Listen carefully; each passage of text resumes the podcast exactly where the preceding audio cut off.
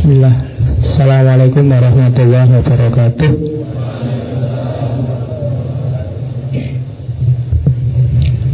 Bismillahirrahmanirrahim.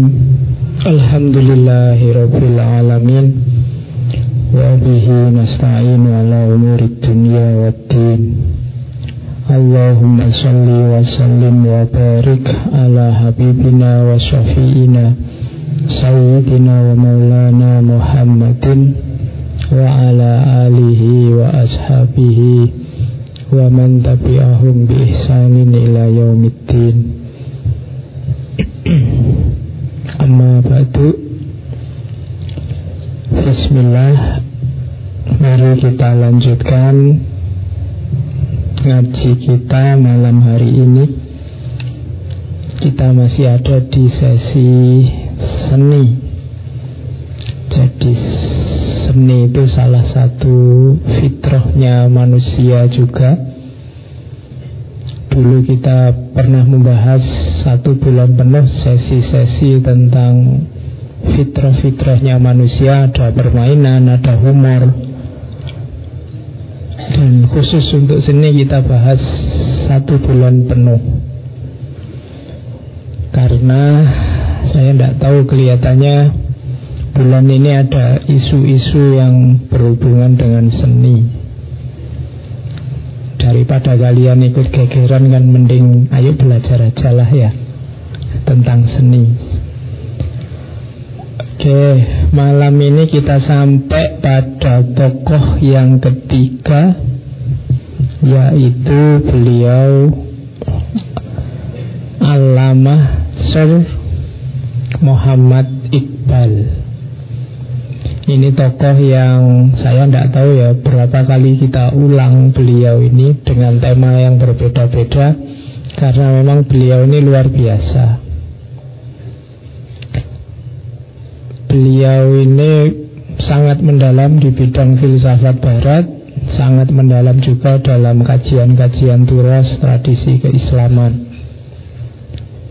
jadi kalau ada yang takut belajar filsafat karena khawatir jauh dari agama, keluar dari Islam, Iqbal bisa jadi contoh. Jadi Muhammad Iqbal ini gagasan-gagasan filsafatnya sangat dipengaruhi oleh pikiran-pikirannya Nietzsche tapi menyerap gagasannya Nietzsche tidak membuat dia terus ateis kayak Nietzsche. Tapi gagasannya Nietzsche bisa dibumikan, diislamkan Melahirkan nanti filsafatnya tentang ego. Jadi belajar filsafat itu kan memang tidak harus kamu copy kamu apalkan pikiran-pikirannya tokoh terus kamu bikin quotes pendek-pendek terus kamu share di Instagram, kamu share di Twitter, tapi gunanya apa? Meningkatkan kualitas hidupmu. Syukur-syukur kamu jadi produktif, punya gagasan sendiri, versi duniamu sendiri. Kalau hanya menghafalkan pikirannya para filosof, mungkin anak SD SMP itu bisa. Kalau cuma menghafalkan lo ya. Cuma kan filsafat itu bukan bidang apalan. Jadi para filosof itu ketika mereka memproduksi gagasan-gagasan besar Pastinya mereka ingin mengubah dunia jadi lebih baik. Kita ambil ininya kita ambil inti gagasannya bahwa mereka ingin dunia yang lebih baik. Kita juga sebenarnya bisa Toh kita juga ingin mengubah dunia kita jadi lebih baik Oke itu salah satu jawaban kalau ada yang tanya Apa filsafat itu sesat? Kan gitu Ya kalau takut ya enggak apa-apa Enggak belajar filsafat Wong ya enggak ada dalilnya Kamu kan selalu nyari dalil kan?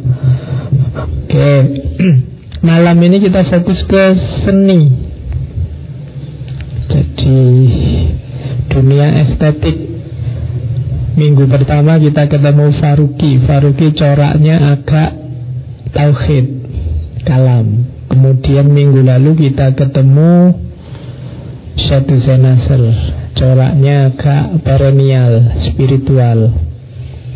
Malam ini kita ketemu Muhammad Iqbal, coraknya nanti agak eksistensial.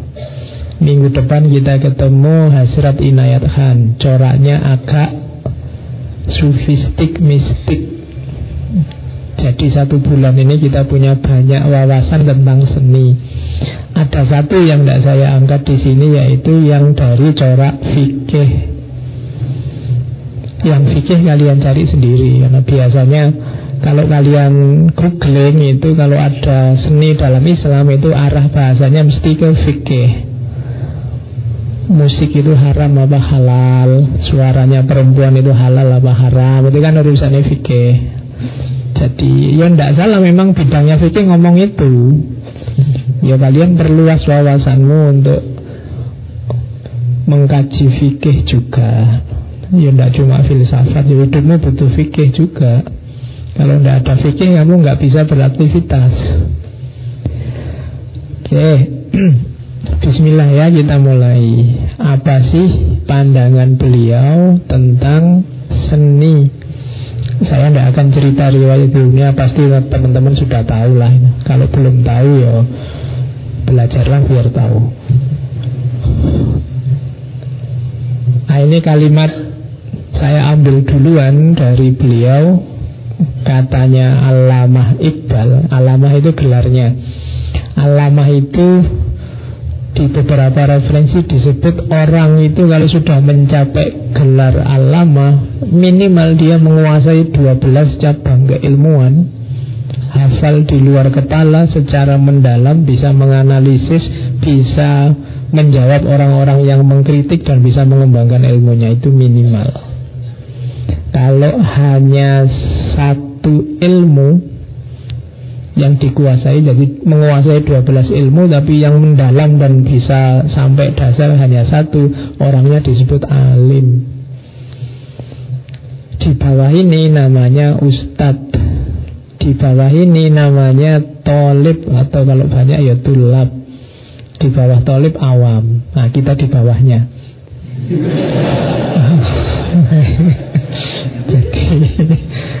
suara melebu hitungan belas. Oke. Okay. nah jadi alamah itu puncaknya. Tidak cuma alim tapi alamah. Alim kalau jumlahnya banyak ya ulama. Oke okay, katanya Iqbal nation are born in the heads of poets jadi negara itu lahir melalui hati-hatinya apa? Hati itu hati-hati Hati-hati bukan hati-hati maksudnya. Kalbunya, jiwanya, intuisinya. Para seniman, para penyair. They prosper and die in the hand of politician. Tapi terus selanjutnya Dia berkembang, makmur Tapi terus juga mati di tangan para politisi. Jadi negara itu biasanya inspirasi, kemudian gagasan-gagasan besarnya, kemudian penciri-pencirinya itu biasanya banyak bantuan dari kalangan seniman, kalangan budayawan, kalangan sastrawan. Tapi terus begitu berdiri dengan konsep-konsep bagus yang melaksanakan dan menghancurkan nanti para politisi. Nah, jadi itu menunjukkan di mana pentingnya para budayawan, para seniman. Kenapa sih para budayawan dan para seniman ini dianggap penting? Karena biasanya mereka lah yang punya kemampuan untuk berpikir produktif. Seniman budayawan itu kan selalu bisa mencari sisi-sisi logika, sisi-sisi berpikir alternatif mereka bisa membaca yang tidak bisa dibaca, tidak terbaca oleh orang biasa. Kalau kita kan orang biasa, mikirnya ya lurus-lurus saja. Tapi biasanya kalau budayawan, sastrawan itu bisa melihat sudut yang kita tidak baca itu. Sehingga kadang-kadang gagasannya kedengaran aneh. Oh gitu ya, karena tidak lazim. Tapi memang cirinya gagasan baru itu ya pasti tidak lazim. Kalau biasa-biasa saja ya tidak ada orang heran. Itu ya biasa berarti tidak ada yang baru. Jadi kalau kamu ceramah kok orangnya manduk-manduk semua Tidak ada yang aneh, tidak ada yang heran Itu berarti ya temamu biasa-biasa saja. Wis tahu kan bahasa Jawa ini ngono. Jadi ya usahakan kalau kamu ngomong yang mendengarin nggak mandu-mandu tapi geleng-geleng. Kalau geleng-geleng itu biasanya ada yang aneh ini. Ah, aneh itu identifikasi berarti ada yang baru. Kalau lempeng-lempeng aja ya kamu cuma ngulang, yang lain yang ngomong gitu juga banyak. Oke, nah daya kreatif ini yang dimiliki para sastrawan, para seniman. Jadi mereka punya posisi inspirator, menginspirasi. Sementara eksekutornya yang kadang-kadang nanti berakhir dengan yang mengacaukan, merusak itu biasanya para politisi. Jadi di sisi ini Iqbal melihat ya di situlah letak pentingnya para seniman, para sastrawan, para budayawan. Ya, nah teorinya Iqbal tentang seni itu bagian dari konsep-konsep beliau tentang ego. Ini mirip dengan teorinya Nietzsche tentang Superman. Jadi manusia yang aktual Manusia yang berdiri sendiri tidak ditelan oleh zamannya. Jadi manusia yang tangguh Yang siap menghadapi rintangan zamannya Manusia yang punya hasrat, punya cita-cita Dan modus hidupnya itu modus hidup penuh cinta. Itu cirinya ego. Jadi orang yang Kalau bahasa kita sering disebut orang yang mandiri Orang yang kreatif Orang yang punya visi Orang yang punya mimpi Dan berani. Ini berarti Manusia versi insan kambilnya seorang Iqbal di antara karakter seorang yang egonya hidup adalah seni. Jadi salah satu dari ekspresi ego itu seni. Karena sekarang tidak banyak orang yang mandiri secara fisik maupun secara mental tidak mandiri secara fisik itu ya kamu tergantung pada orang lain. Wong ya sangu masih dari orang tua kemudian apa-apa masih masih tidak produkmu sendiri. Itu berarti secara fisik belum mandiri.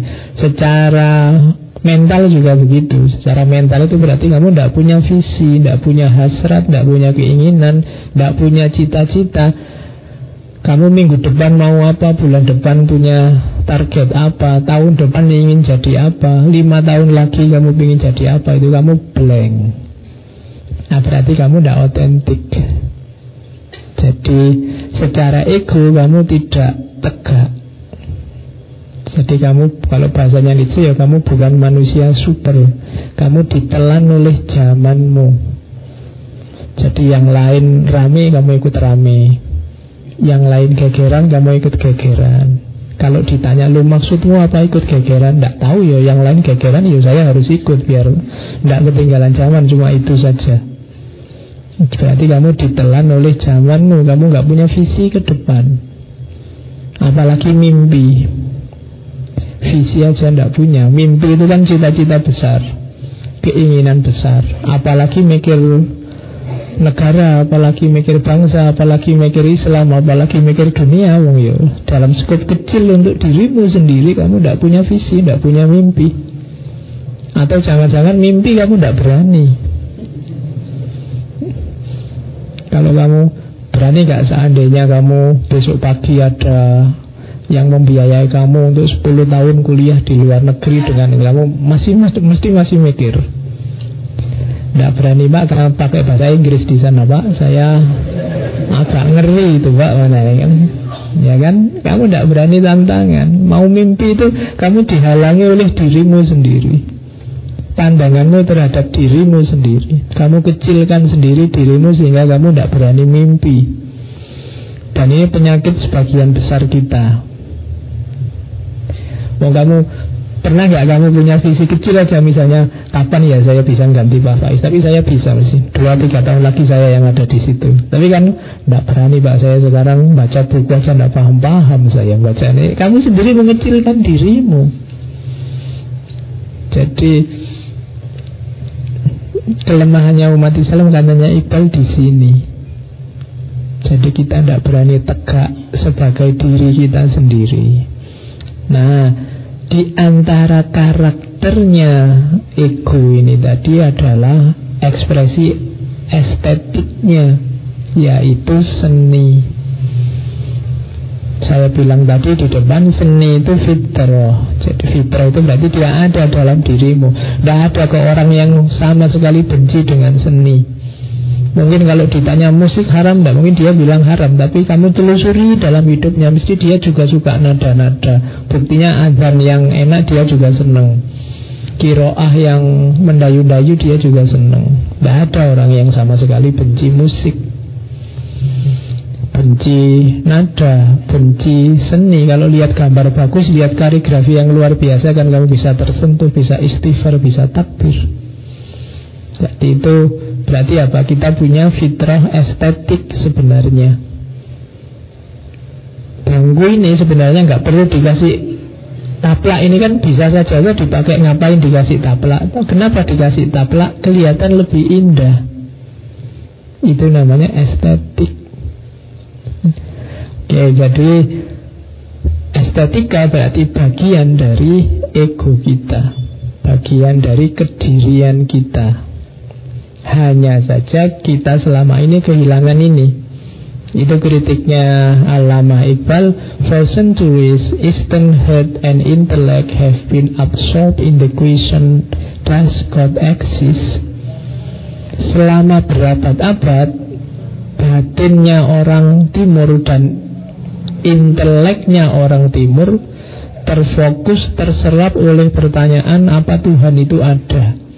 Jadi kita membahas Tuhan habis-habisan Di banyak abad I propose to raise new question That is to say further is Does man exist? Aku mengajukan satu pertanyaan baru untuk orang-orang timur yaitu apakah ada manusia hari ini? Maksudnya manusia yang sejati yang eksis sebagai dirinya sendiri bukan orang-orang yang hanya diatur hanya manut hanya ikut-ikutan. Eastern ya Eastern berarti orang-orang timur termasuk kita. Jadi apa orang yang tegak ini ada? Does man exist? Kita sudah cukup lah membahas does God exist. Tidak perlu dibahas juga kita sudah yakin Tuhan itu ada sekarang saatnya kita bahas apa manusia itu ada. Nah, itu sindirannya Muhammad Iqbal.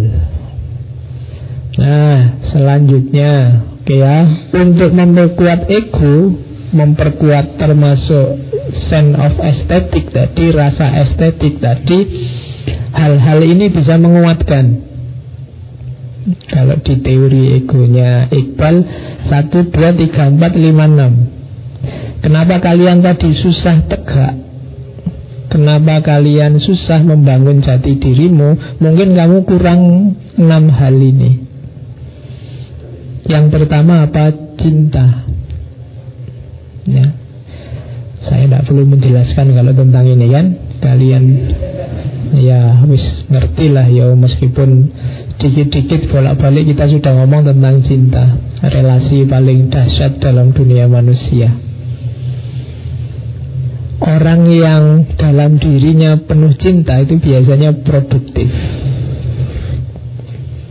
Yang bikin males itu karena kamu hanya mikir tentang dirimu Coba lihat seorang ayah yang sudah punya anak Kecintaannya pada anak bisa mendorongnya melakukan banyak hal. Ibu juga begitu Pacar juga begitu. Contoh paling gampang. Ya. Kalau dalam dirimu ada api cinta Itu kan semangatnya meluap-luap. Begitu kamu cinta Meluap-luap. Cinta organisasi Kamu bela-belain demo panas-panas Sampai hitam Tidak apa-apa Kenapa ada cinta jadi Selama ini kita lemah karena kita memikirkan diri kita sendiri. Jadi ego tidak berarti egois. Tapi ego yang penuh cinta justru memikirkan yang di luar dirinya. Kalau ingin kamu tegak, bangun dirimu dengan karakter penuh cinta. Yang kedua, fakir. Jadi fakir itu hanya butuh Allah. Tidak butuh apa pun yang duniawi. Ini salah satu makom dalam tasawuf. Kamu tadi ingin mencintai orang lain, mencintai hal lain di luar dirimu dan tidak butuh pamrih apa pun. Tidak mikir bahwa kamu orang yang berjasa, orang yang sudah menghasilkan sesuatu yang besar. Tidak. Kamu tidak butuh apa pun balasannya dunia karena kamu hanya butuh Allah. Itu makom fakir. Kalau kamu punya kualifikasi ini, nanti kamu bisa cepat besar sebagai pribadi. Tapi begitu kamu banyak pamrih, hidupmu akan ditawan oleh pamrih-pamrih itu. Kalau pamrihmu uang, maka kamu akan takluk di bawah uang. Kalau pamrihmu jabatan, kamu akan takluk di bawah jabatan. Kalau pamrihmu status sosial, ya kamu akan dipenjara oleh status sosial. Maka masuklah ke makom fakir. Yang ketiga, berani.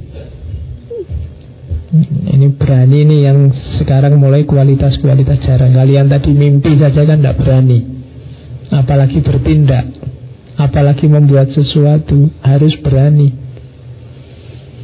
Kadang-kadang kamu merasa ini tidak cocok, ini tidak pas, menurut saya keliru, tapi kamu tidak berani mengungkapkan, tidak berani ngomong.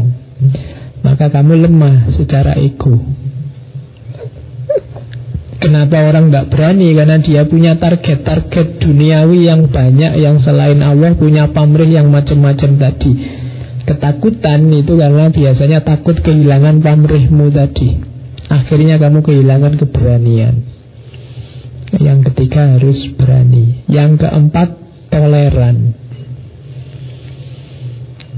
Toleran itu berarti apa? Mau menerima kalau ada yang lain yang berbeda dengan dirimu Ini menguatkan ego Kalau kamu ingin semua orang seragam seperti dirimu biasanya kamu justru akan lemah. Kenapa? Karena kamu mencita-citakan sesuatu yang mungkin tidak akan terwujud. Tidak mungkin orang bisa seragam. Tidak mungkin orang manut semua dengan kebenaranmu. Setiap orang punya konteks sejarahnya sendiri-sendiri. Maka kamu harus punya kualitas toleransi. Orang yang tidak bisa toleransi tidak bisa kerjasama. Sementara orang yang tidak bisa kerjasama Mustahil hidupnya sukses Tidak mungkin kamu menang sendirian Sepak bola itu untuk kamu bisa menang Harus ada musuh yang bisa kamu kalahkan Kalau sendirian Kamu tidak bisa teriak-teriak Wah aku menangan loh Lo tidak pernah tanding kok. Jadi Toleran pasti. Yang selanjutnya Kalau ini istilahnya Iqbal kasbi halal. Kasbi halal itu lakukan apa pun yang halal. Halal dalam agama berarti lakukan apa pun yang benar Jangan bunuh diri dengan melakukan sesuatu yang kamu tahu itu salah. Itu akan menghalangi langkahmu. Akan mengganggu batinmu itu pasti. Dosa sekecil apa pun, kalau kamu tahu itu dosa, meskipun kamu sepelekan, dia akan mengganggu batinmu, mengganggu langkahmu untuk eksis. Meskipun hanya kecil, alah saya cuma nyontek sedikit aja loh pak.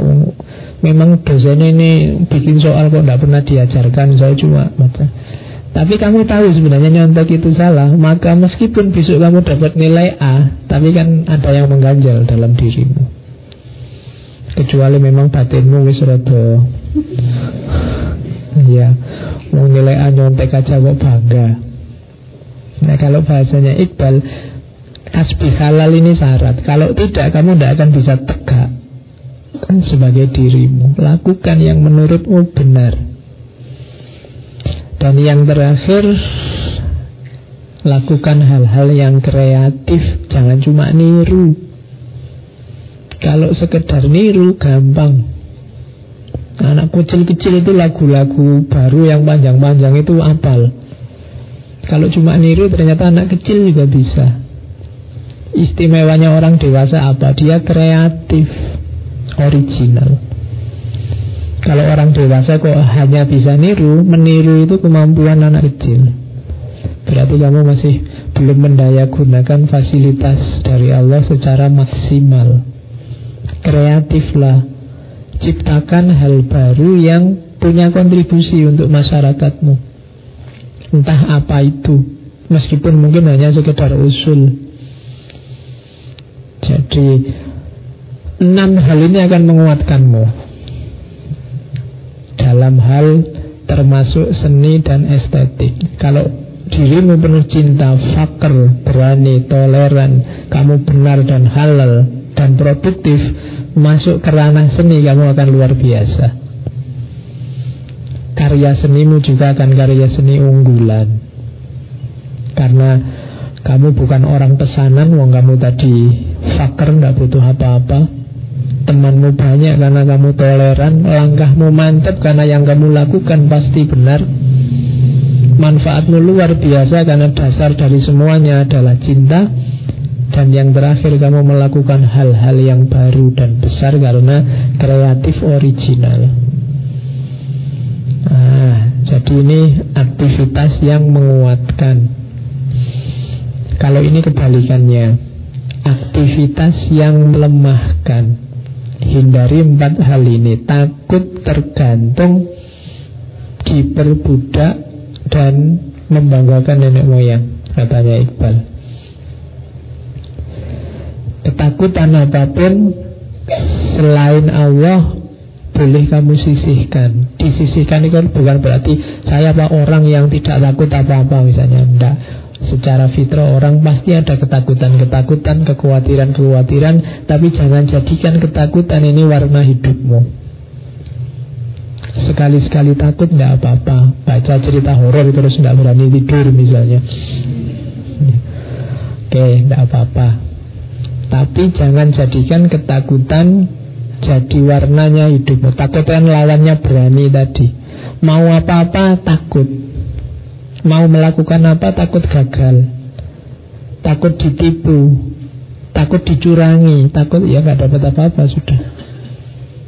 Mau nembak kok takut. Ya nggak dapat apa-apa. Ya ditembak temenmu duluan. Ya salahmu sendiri takut. Jadi Coba kamu tembak dulu kan urusannya beres Ditolak kan tinggal ganti nembak siapa yang lain tapi kalau kamu takut, urusannya jadi panjang. Oke, terus tergantung. Tergantung itu berarti kamu tidak mampu berdiri sendiri, selalu bersandar. Yang ketiga perbudakan. Kalau perbudakan ini berarti apa? Kamu sama sekali tidak eksis sebagai dirimu. Dirimu hanya alatnya sesuatu di luar dirimu. Berarti kamu sedang diperbudak. Dan yang terakhir membanggakan nenek moyang.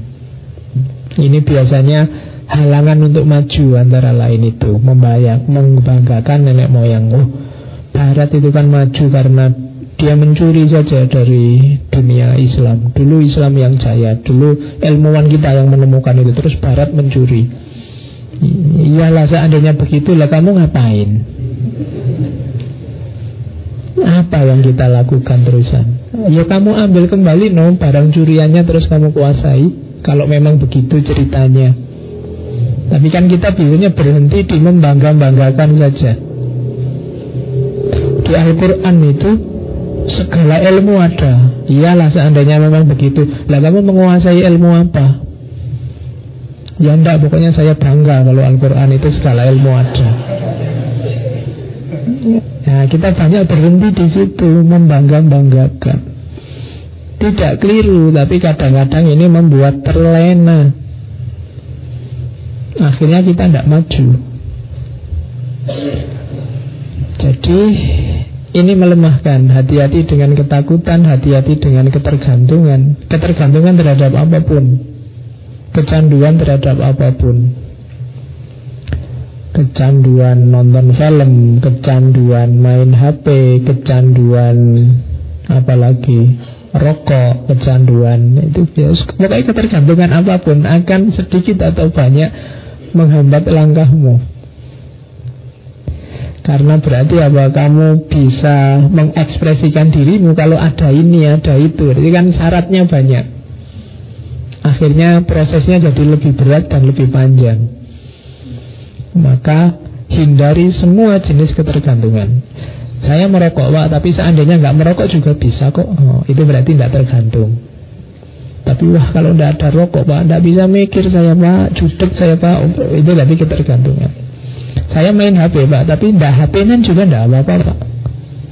Biasa saja kalau saya, yang lain juga bisa saya bisa baca, bisa nulis. Tapi kalau kamu, wah kalau tidak ada HP, wassalam saya pak. Mau apa hidup kita ini ya? Sudah. Ya kan? Kamu kan mungkin susah membayangkan misalnya sekarang ngantri kereta api, ngantri pesawat atau lagi nunggu apa, tidak ada HP itu kan kamu bingung. Orang dulu ngapain ya kalau lagi ngantri? Karena kamu ngertinya orang ngantri itu sekarang pegang HP-nya sendiri-sendiri. Jadi kita sekarang tergantung dengan itu. Semakin banyak ketergantungan Bukan berarti terus jangan pakai HP Tidak, ya dipakai kalau pas butuh Tapi tidak tergantung itu saja. Nah, kita hari ini banyak hal yang membuat kita tergantung. Itu yang bikin kita susah tegak Sebagai diri sendiri. Oke, jadi hindari ini semaksimal mungkin.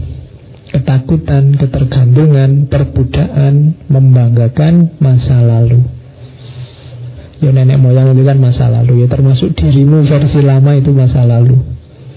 Saya dulu rajin sholat tahajud loh pak. Ya dulu. Tidak ada yang tanya kalau dulu kan. Saya rajin puasa Senin Kemis pak. Dulu tapi Iya. Saya dulu pernah ganteng loh pak. Zaman saya TK itu. Cuma sekarang sudah tidak lagi Oke ya. Terus, jadi itu perhatikan mana yang menguatkan, mana yang melemahkan. Termasuk dalam urusan seni. Nah, kita mulai sekarang karakter-karakter seni. Oke, yang pertama, seni tidak muncul dan tidak lahir di ruang kosong. Seni Islami katanya Iqbal adalah seni yang merefleksikan kegelisahan atau menawarkan solusi untuk kehidupan sosial yang lebih baik. So, katanya Iqbal, puisi-puisi misalnya syair-syair dalam sejarahnya Iqbal. Kan Iqbal banyak nulis puisi nulis syair. Syair yang bagus itu isinya adalah reaksi dan pemberontakan melawan kemerosotan dan mentalitas budak yang merasuk dalam masyarakat. Sebagai akibat tak terelakkan dari kekuatan imperialisme barat. Jadi ini kan Iqbal zaman itu 1837 itu kan India sedang dijajah oleh Inggris. India saat itu disebut British Indian. Jadi India bagian dari Britania Raya. Dan Iqbal dan kawan-kawan meskipun nanti mecah ke Pakistan adalah pejuang-pejuang kemerdekaan. Nah, seni adalah media untuk ini semua. Jadi seni bukan sesuatu yang hanya iseng untuk senang-senang. Dia harus punya komitmen sosial. Tidak muncul hanya untuk hiburan saja. Eman-eman waktunya kalau hanya untuk hiburan. Dia harus punya manfaat sosial. Maka nanti sajak-sajaknya Iqbal Isinya kan patriotisme, keadilan sosial, perubahan sosial, kemerdekaan, moralitas, macam-macam Jadi hiburan itu bonus Tapi yang utama adalah fungsinya.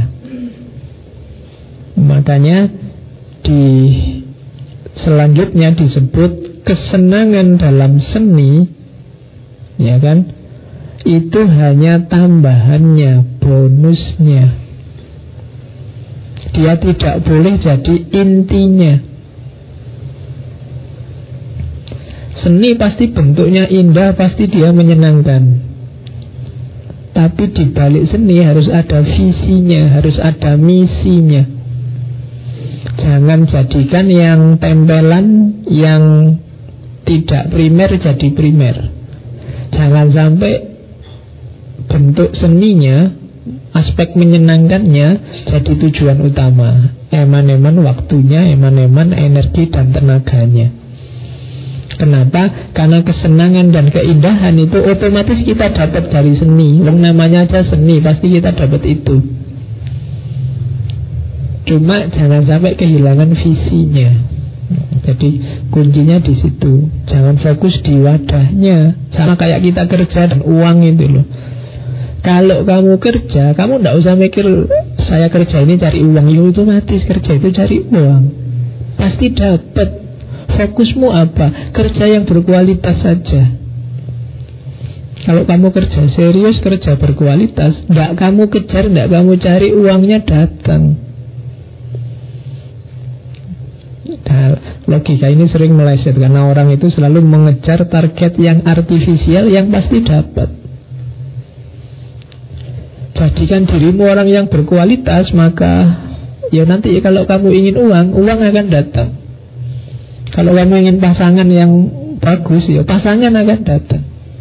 Ngapain dikejar-kejar? Tinggal bikin dirimu menarik semenarik mungkin sehingga yang lain akan mendorong, terdorong padamu. Itu otomatis. Meskipun kamu kejar-kejar kalau kamu nggak menarik ya tidak nyambung. Kuncinya pada dirimu yang kamu lakukan. Seni juga begitu. Seni itu otomatis dia keindahan. Apakah keindahan suara Apakah keindahan warna Keindahan tampilan Keindahan guratan lukisan. Nah cuma kalau hanya berhenti di situ Katanya Iqbal mubadir Tidak ada gunanya. Maka harus ada komitmen-komitmen tadi, harus ada manfaat-manfaat sosialnya. Jadi yang suka main gitar, main gitar saja tapi kamu punya visi enggak dengan main gitar itu? Kamu ingin apa dengan main gitar itu? Ada nggak kualitas hidupmu yang meningkat atau kamu ingin menciptakan sesuatu yang membantu masyarakat kualitas hidup mereka meningkat dengan gitar muntah caranya gimana? Nah itu yang harusnya ada di pikiran kita.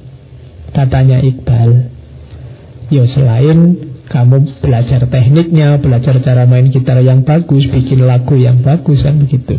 Kalau ini otomatis Sesuatu yang tidak perlu dibahas Katanya Iqbal itu otomatis akan datang. Kesenangannya juga pasti akan datang. Cuma kan jangan berhenti di situ. Nah terus Iqbal kebalikannya dia mengkritik seni yang dekaden. Jadi seni yang kayak dekaden ya seni yang tidak punya visi tadi.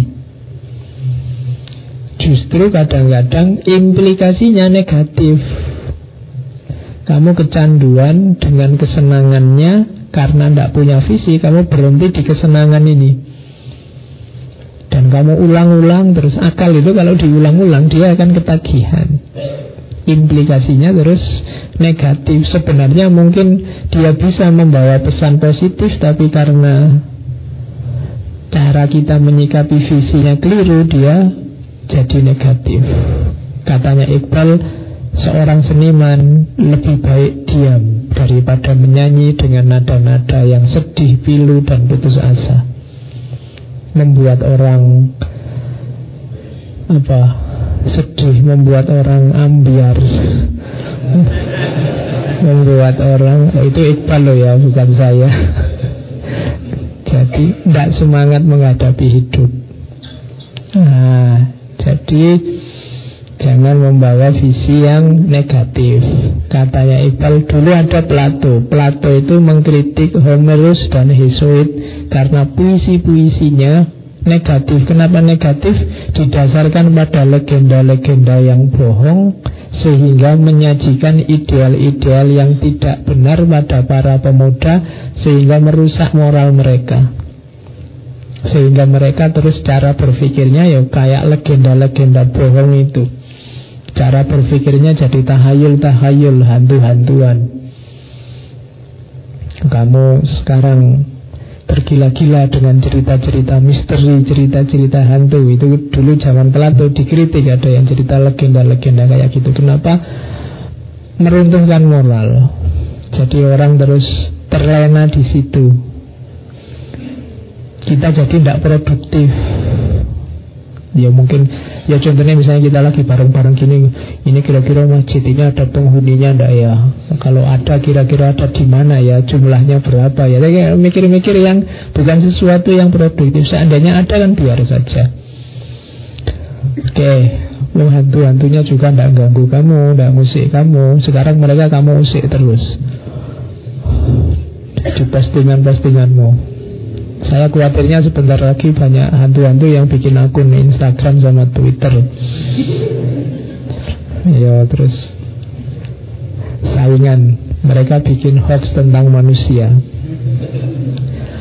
Oke, itu kritiknya ada juga Tolstoy katanya Iqbal. Tolstoy itu mengkritik seni zaman Perancis. Seni zaman Perancis itu banyak mengungkapkan pandangan-pandangan kelas penguasa dan nafsu tamaknya orang-orang kaya yang bobrok. Ya mungkin hari ini kayak apalah sinetron-sinetron yang isinya orang-orang kaya, semua isinya mobil-mobilan, rebutan pacar, macam-macam. Nah itu kan bagi ibu, bagi Tolstoy itu dia ngeritik Perancis bukan Indonesia, berarti sinetronnya Perancis lah. Jadi iki isinya untuk kepentingan penguasa, kalau tidak begitu cerita tentang orang-orang kaya, tidak membumi, tidak memberdayakan. Nah ini contoh seni yang dekaden. Katanya Iqbal kalau ada seniman kayak gini Sudahlah mending diam aja lah. Mungkin lebih bermanfaat diamnya. Daripada nanti menghasilkan karya seni yang merusak. Jadi Iqbal mengkritik itu. Itu ada satu potongan puisinya itu kan Di bawah matahari kau berjalan bagai percikan api. Peringkat-peringkat wujud kau tak tahu. Jika pada pribadi senimu tidak membangun Celakalah seni lukis dan lagumu itu.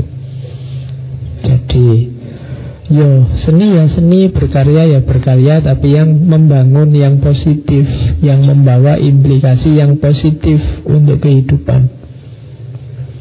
Jangan hanya seni untuk seni. Karena ada kritik-kritik pada hal-hal seni tertentu terus dijawab, loh ini seni loh, kan gitu. Berarti Seni punya logika sendiri Seni untuk seni kan ada pernyataan begitu. Nah jawabnya Iqbal Enggak, Iqbal ini agak fungsionalis Jadi tidak bisa seni untuk seni. Seni untuk seni itu katanya Iqbal adalah Kalimat yang cerdas Penemuan yang cerdas Tapi kemunduran Untuk menipu kita Untuk keluar dari kehidupan dan kekuasaan Seniman sejati bukan sekedar penggubah musik melainkan seorang penggugah. Ia tidak hidup di luar masyarakat melainkan berada di tengah-tengah mereka. Jadi katanya Iqbal seniman itu tidak sekedar penggubah tapi juga penggugah. Kalau ada di antara kita yang seniman bikin karya seni yang menggugah orang membuat orang terinspirasi untuk jadi lebih baik. Entah secara logika, entah secara etika maupun secara estetika. Jangan hanya art for art, seni untuk seni. Kan sekarang banyak kan yang punya jargon seni untuk seni Bahkan produsernya film-film biru Saya dulu pernah ingat di wawancara tanya Loh ini seni loh. Kan ada itu kan yang film-film yang gambar kepalanya kelinci itu. Nah itu kan ketika bosnya diwawancara Loh ini seni, artistik. Hmm, jadi harus dipahami secara logika seni Tidak bisa kita membawa moral, membawa agama ke situ. Kalau kritiknya Iqbal tidak bisa Seni tidak lahir dari ruang kosong. Dia lahir di tengah masyarakat Maka harus berkontribusi positif untuk masyarakat. Nah itu kritiknya Iqbal. Terus dia ngeritik lagi. Ini masih kritik-kritik ya Nanti belum gagasannya. Iqbal juga tidak suka pada formalisme. Formalisme itu berarti apa? Hanya menekankan aspek formalistiknya Tapi melupakan fungsinya. Seni tambah kandungan kemauan, emosi, dan gagasan Tidak lebih dari api yang telah padam. Jadi tidak ada gunanya syair yang sangat indah Tapi tidak punya kandungan yang positif, yang bermanfaat Kan kadang-kadang banyak syair-syair itu ya. Kalau didengarkan indah sekali. Tapi terus gunanya apa buat dirimu? Kalau tadi katanya Iqbal kalau gunanya hanya bikin kamu putus asa Bikin kamu terus terkenang-kenang masa lalu Tidak bisa bergerak, tidak bisa move on ke masa depan Mending cari seni yang bisa menggugah Untuk kamu lebih produktif Jadi karena dia tidak suka pada formalisme Nanti Iqbal disebut tergolong fungsionalisme dan ekspresionisme secara seni. Jadi seni itu harus ekspresionis. Indahnya bukan karena bentuknya, tapi ungkapan jiwa apa yang ingin disampaikan oleh senimannya. Seniman ini mengungkapkan apa dari perasaannya? Makanya kalau lukisan itu ekspresionis kan kadang aneh-aneh. Kadang cuma goresan-goresan Tidak karu-karuan. Itu kan ungkapan jiwa. Jadi ada cerita satu ketika Ada pelukis yang sangat muda. Kalau dia melukis itu Gambarnya hanya setengah. Ini orang semua ini ungkapan jiwa apa yang ingin disampaikan oleh anak ini? Itu mesti dari kanvas itu gambarnya setengah. Begitu ditanya wartawan, di ini gambarnya kok selalu setengah, ada pesan apa? Tidak ada pesan apa-apa, saya kurang tinggi aja. Oke. Jadi gambarnya tidak nyampe atas. Oke. Ya kalau itu tidak ekspresionis. Itu kahanan itu. Oke. Makanya kalau saya ngajar itu kadang-kadang trauma begitu masuk kelas piuh papannya kok tinggi sekali. Jadi kalau saya nulis cuma setengah itu mesti. Tidak usah ditanya filosofinya apa Pak Bapak. Kalau nulis di papan kok cuma setengah Ya memang nggak nyampe aku. Oke jadi kritik terhadap formalisme Kadang-kadang juga ceramah Kadang disuruh ngisi apa gitu Mungkin panitianya tidak kenal saya Podiumnya tinggi sekali luar biasa Wah itu wassalam sudah saya khawatirnya nanti jamaahnya bingung ini yang ngomong sebelah mana itu tidak kelihatan. Nanti nyari di atas atas tidak kelihatan. Oke, nah Iqbal tidak mementingkan itu. Dia lebih mementingkan apa yang ingin disampaikan oleh si seniman ini loh. Ekspresi jiwa apa, visi apa yang ingin dia sampaikan. Jadi fungsi seninya ekspresi seninya bukan wadah formalnya. Wadah formal niscaya itu tidak usah jadi fokusnya. Oke. Terus, nah Iqbal juga mengkritik kalau ini biasanya pada penyair yang hanya bersandar pada khayalan dan halusinasi mimpi-mimpi. Diam lebih baik daripada saja yang tidak membangkitkan kekuatan dan kematangan harapan dalam jiwa. Tidak mendorong orang pada keluhuran dan untuk membuat mereka senang pada kehidupan mulia dan terpuji. Kan kita sering ya banyak puisi-puisi yang isinya sangat hayal, tidak ada manfaatnya. Sair-sair yang mimpi saja. Biasanya pakai kalimat seandainya, seandainya, hayal-hayal itu. Iqbal mengkritik ini. Dan nanti di salah satu bukunya disebut bahwa Al-Quran juga sebenarnya mengkritik ini. Makanya ada satu surat dalam Al-Quran yang namanya adalah asyuaro para penyair. Jadi Iqbal mengingatkan yang kayak gini nih biasanya khayalan impian itu kan indah-indah. Cuma membuat terlena katanya Iqbal ini kayak candu yang menawan. Kamu jadi tidak hidup di duniamu. Sama lah kayak kita kadang-kadang ada yang suka drama Korea. Jadi tidak masalah kamu suka itu Tidak masalah selera senimu apa. Tapi hati-hati jangan sampai membuatmu tidak hidup di duniamu. Nanti jangan-jangan kamu karena asik lihat drama Korea Terus pokoknya saya ingin nyari istri yang kaya artis Korea. Wah itu wassalam sudah. Atau kamu dandani dirimu versi artis Korea apalagi sampai operasi plastik segala itu sudah. Kamu jadi tidak hidup di duniamu. Itu yang dikhawatirkan oleh Iqbal. Ya sebenarnya tidak cuma drama Korea sih semua kecanduanmu pada apa pun yang tidak realistis kamu tidak ngerti takaran kapan dia jadi hiburan sementara mengatasi kelelahanmu, kesuntuanmu. Tapi terus kamu kecanduan. Semula nonton itu biar kamu tidak suntuk, biar kamu tidak capek Akhirnya kebalik, kamu nonton sampai suntuk dan capek. Nah, kalau ini sudah kebalik Dikritik oleh Iqbal. Karena yang semacam itu sering jadi candu yang menawan Kita terjebak di situ, tertipu di situ Terus waktu kita habis di situ.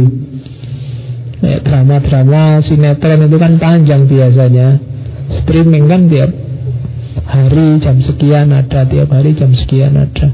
Kadang-kadang kalau seru-serunya kan kamu berani ninggal yang lain. Hanya untuk itu meskipun aktivitas-aktivitas pentingnya itu yang dikhawatirkan oleh Iqbal.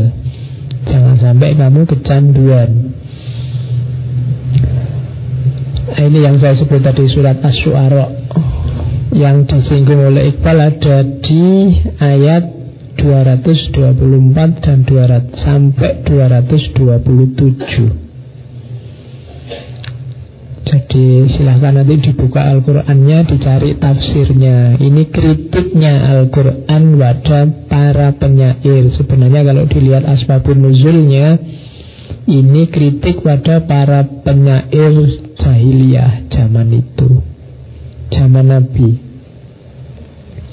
Mungkin ada yang signifikan untuk hari ini Wasyu'ara'u yattabi'uhumul ghawun Dan para penyair yattabi'uhumul ghawun Banyak yang mengikuti mereka Al-ghawun Orang-orang yang sesat, orang-orang yang lalai Karena penyair ini pintar Bikin syair-syair yang indah Banyak yang mengidolakan mereka.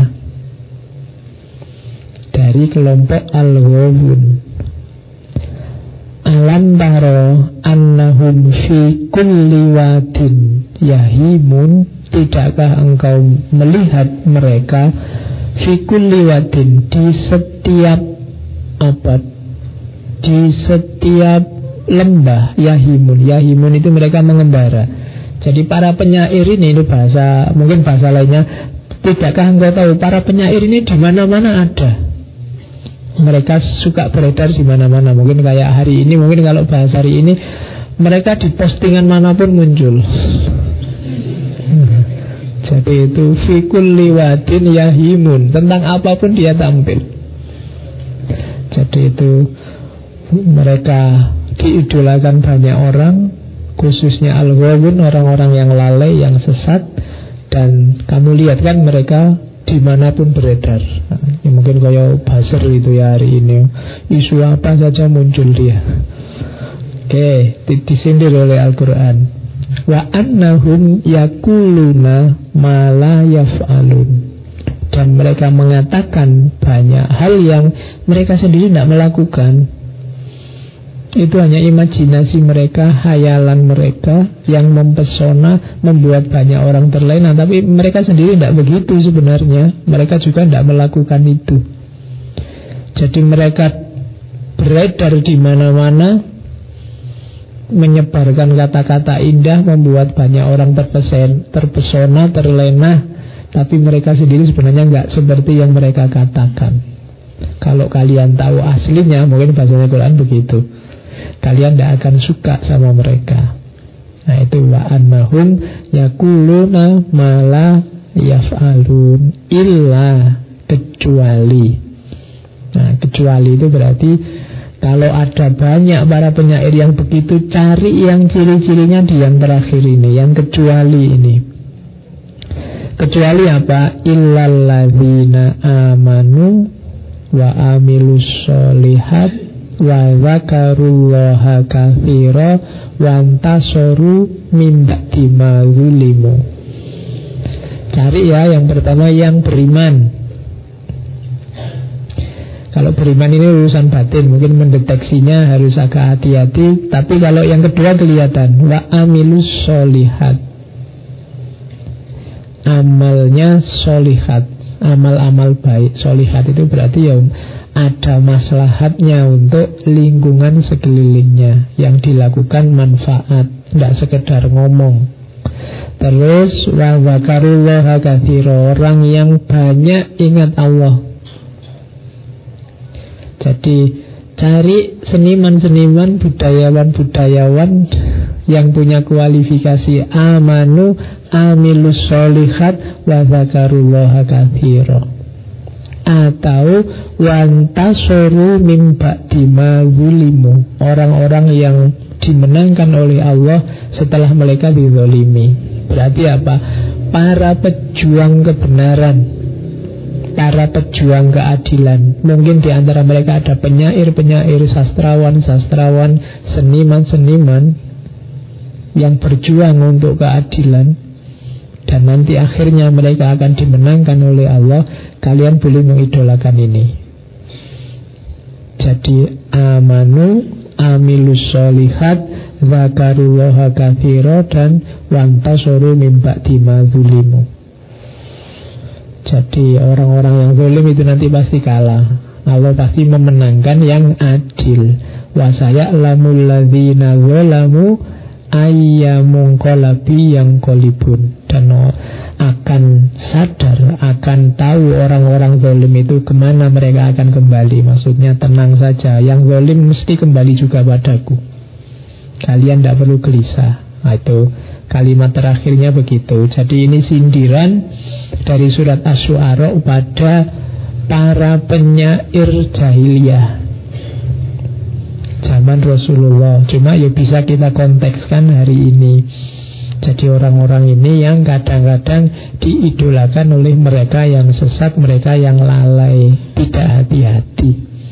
Nah, oleh Iqbal ini dijadikan argumen untuk jangan terlalu bersandar pada hayal dan impian. Jadi cari seni yang realistis kontribusinya tidak sekedar bermain-main di keindahan kata, keindahan warna, keindahan nada. Terus, nah, kritik selanjutnya, Iqbal juga mengkritik para peniru. Tidak salah sih, dulu Plato dan Aristoteles mendefinisikan seni itu sebagai apa? tiruan atas tiruan. Mimesis, mimesos. Kalau Menurut Plato kan dunia ini kan sebenarnya tiruan dari dunia ideal.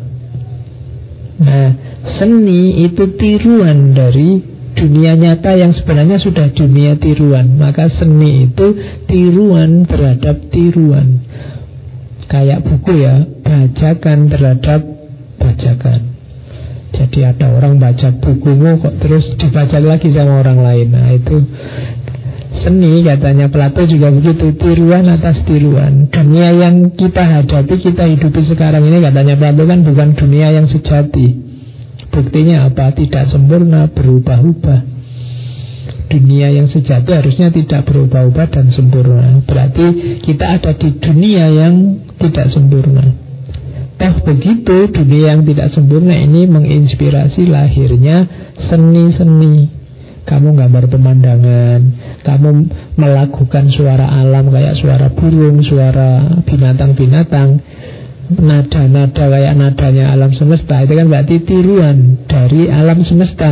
Sementara alam semesta ini tiruan dari yang sejati. Maka begitu nyampe level seni itu sudah tiruan dua kali. Inilah rahasianya katanya Iqbal kenapa dalam Islam karya seni yang hanya menjiplak makhluk ciptaannya Allah apa adanya tidak terlalu dihargai. Kenapa? Oh hanya tiruan, kreatifnya di mana? Saya bisa lupa gambar gunung persis kayak gunungnya. Ngapain kamu capek-capek uang tiruan? Di foto aja kan selesai. Ya kan?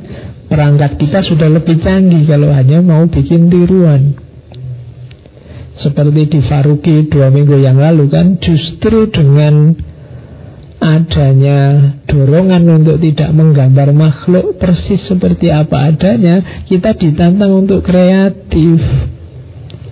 Coba bikin yang baru Yang bisa berbeda dengan yang ada sebelumnya. Kalau hanya niru yang ada sebelumnya Ya nilai kreatifnya, nilai barunya jadi hilang. Jadi seni katanya Iqbal bukan imitasi alam. Jadi seni itu kreasi. Seniman yang hanya meniru alam katanya Iqbal ibarat seorang pengemis di depan pintunya alam semesta. Dia hanya minta, tidak kreatif.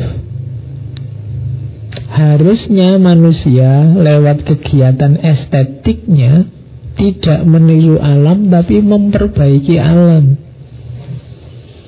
Ini falsafah ini nanti mirip kayak falsafahnya orang Jawa. Kreativitas manusia apa pun yang kita lakukan itu harusnya memayu hayuning bawono. Memperindah dunia yang hakikatnya memang sudah indah. Jadi memperbaiki alam. Jadi kita menambah keindahan dunia, nambah loh ya, tidak sekedar mengimitasi. Jadi aslinya dunia itu sudah indah. Kehadiran manusia itu memayu Membuat lebih indah. Itu bedanya manusia dengan semua makhluk yang lain. Jadi memayu hayuning bawang itu memperindah dunia yang sudah indah. Itulah tugasnya manusia. Tapi manusia kadang kebalik. Dia tidak hanya memperindah Tapi malah merusak Aslinya dia sudah indah oleh manusia malah dirusak. Padahal manusia tugasnya memperindah yang sudah indah Kok malah merusak yang sudah indah. Nah Imitasi tadi hanya sekedar menjelaskan keindahan. Harusnya kita menambah keindahan. Jadi seni Islam itu karakternya wajib kreatif. Tidak cuma niru. Ini kalau Barat bisa bikin Avengers ya kita bisa lah Kalau cuma nambah-nambahi kayak Avenger itu. Entah ditambahi apa. Versi Indonesia.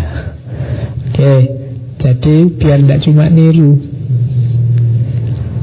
Kalau Barat kan film-film yang bangsanya fiksi apa kayak kayak gitu kan ada kreatifnya terasa ada yang baru. Nah kreatif semacam ini perlu dihidupkan dalam seni Islam biar orang tidak cuma menjiplak apa yang ada, harus kreatif. Jadi Iqbal mengkritik para peniru. Oke, dan kreatif adalah ciri pertama seni Islam. Jadi dalam pandangannya Iqbal, ciri yang pertama seni Islam itu kreatif.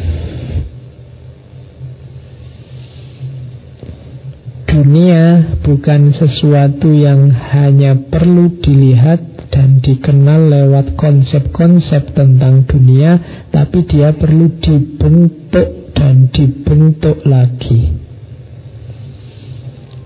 Allah ngasih modal keindahannya dunia, kitalah yang membentuk biar dunia ini lebih indah hadirnya seni harusnya membuat kita semakin tentram dalam keindahan, semakin nyaman dalam ketertiban, dalam harmoni.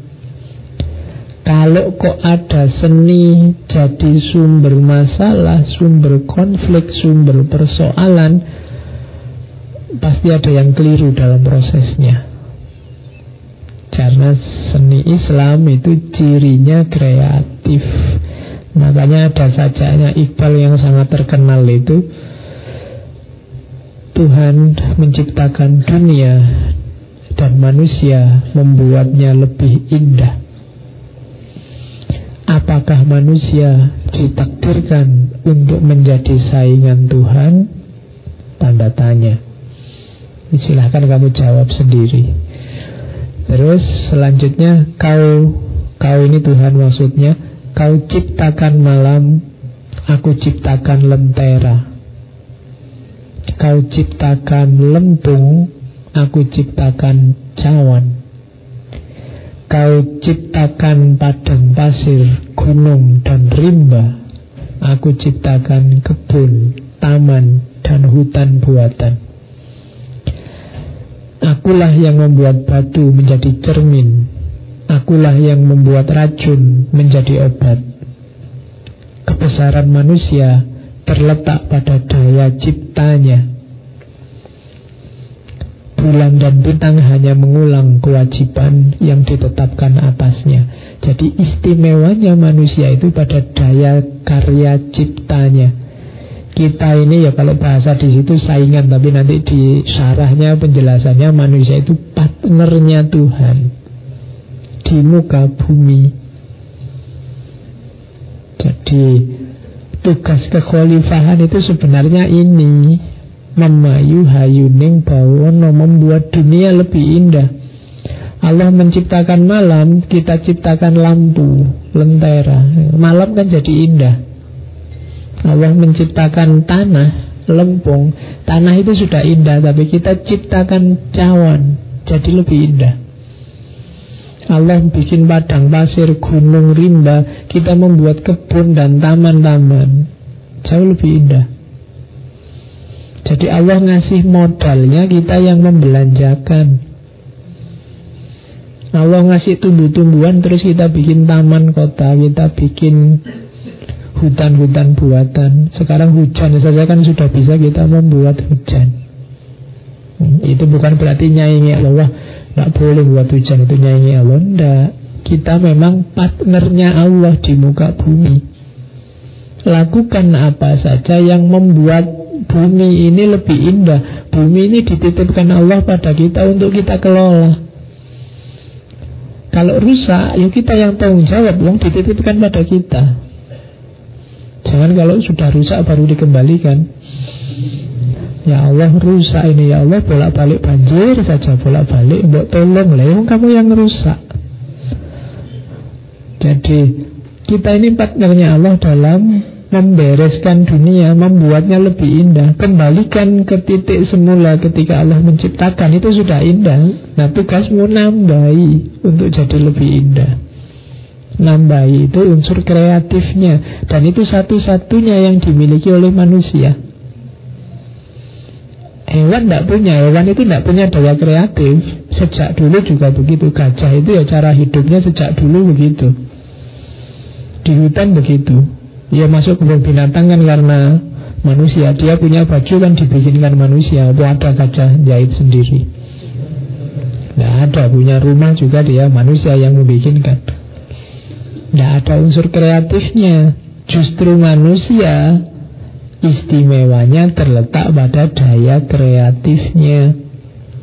Antara lain lewat seni tadi. Ya, jadi ciri pertama seni Islam itu kreatif. Ciri kedua. Jadi Tadi sudah dijelaskan bahwa ciri seni Islam adalah mengungkap jati diri seorang seniman. Berarti apa? Menegaskan ego tadi, tunjukkan dirimu, eksiskan dirimu. Membuat orang sadar tentang siapa dirinya. Jangan malah membuat orang lupa dengan hakikat kediriannya. Jadi itu ciri yang kedua. Kenapa menurut Iqbal begini? Karena mungkin Iqbal melihat banyak orang saat itu yang terpesona dengan Barat. Kemudian melupakan jati dirinya, termasuk dalam hal seni. Akhirnya apa? Identitas ketimurannya hilang susah mengidentifikasi, membedakan mana barat, mana timur. Mungkin hari ini sudah begitu. Kamu jalan-jalan di Inggris, di Amerika, atau di Singapura, mungkin tidak ada bedanya dengan kamu sekarang jalan-jalan di kampungmu, di ganggang. Itu situasinya hampir sama persis, podoai. Itu berarti mungkin dalam banyak hal kita kehilangan jati diri. Makanya katanya Iqbal di salah satu syairnya di negeri ini berjangkit kematian imajinasi karena seni asing dan mengikuti barat. Kulihat awan kelabu dan behzat masaku merombak dunia timur yang kemilau dan abadi. Behzat itu bahasa Persia karena Iqbal ini kan orang paling dikenal sebagai tokoh sastra Urdu Persia paling besar. Behzat itu artinya kalau bahasa Indonesia mungkin orang-orang pilihan atau mungkin para intelektual, orang-orang besar. Kulihat awan kelabu dan orang-orang besar pada masaku merombak dunia timur yang kemilau nan abadi. Jadi ini kegelisahan Iqbal karena Manusia hari itu kehilangan identitas ketimurannya, mulai mengikuti barat, sehingga apa? Mengalami kematian imajinasi. Kenapa mengikuti barat disebut kematian imajinasi? Karena tidak kreatif, hanya ikut saja. Bukan karena sesatnya barat, tapi karena kita punya identitas sendiri kita punya gaya sendiri. Oh, para seni di timur, usai sudah kreasi masa kini dan masa lalu. Berapa banyak kreasi tercipta? Tunjukkan pada kami pribadi, pada semua bidang membubung tinggi. Nah, ini tantangan pada para seniman budayawan timur. Masa lalu sudah lewat, Masa kini menyedihkan. Sekarang berkreasilah. Tunjukkan karyamu pada semua bidang. Tunjukkan kita punya jati diri Punya identitas, punya budaya sendiri. Hidupkan itu. Nah Saja ini sebagai contoh bagaimana seni yang mengungkapkan kegelisahan, mengungkapkan ekspresi diri. Jadi tidak sekedar rentetan kalimat indah. Pacar saja tidak punya bikin puisi cinta panjang sekali.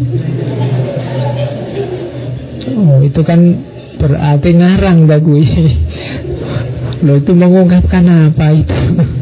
Oh ya Rata upacara no puisi cintanya panjangnya luar biasa.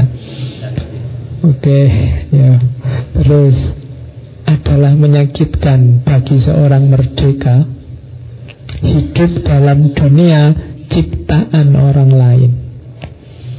Nah, yang tidak kreatif berarti apa? Hanya konsumen. Hidup itu kan isinya kalau tidak produsen ya konsumen kan. Kalau kita tidak memproduksi, tidak kreatif, ya mau tidak mau kita mengkonsumsi. Dan menyakitkan katanya Iqbal, kita ini orang merdeka melakukan apa saja boleh, tapi kita hancurkan kedirian kita dengan hidup di bawah produksi orang lain. Hidup dalam dunia ciptaan orang lain. Ia yang kehilangan daya cipta bagiku tidak punya arti apa-apa selain pembanggang dan penyebal. Tak diperkenankan ambil bagian dalam duniaku. Ia tak memetik sebiji pun buah kurma kehidupan.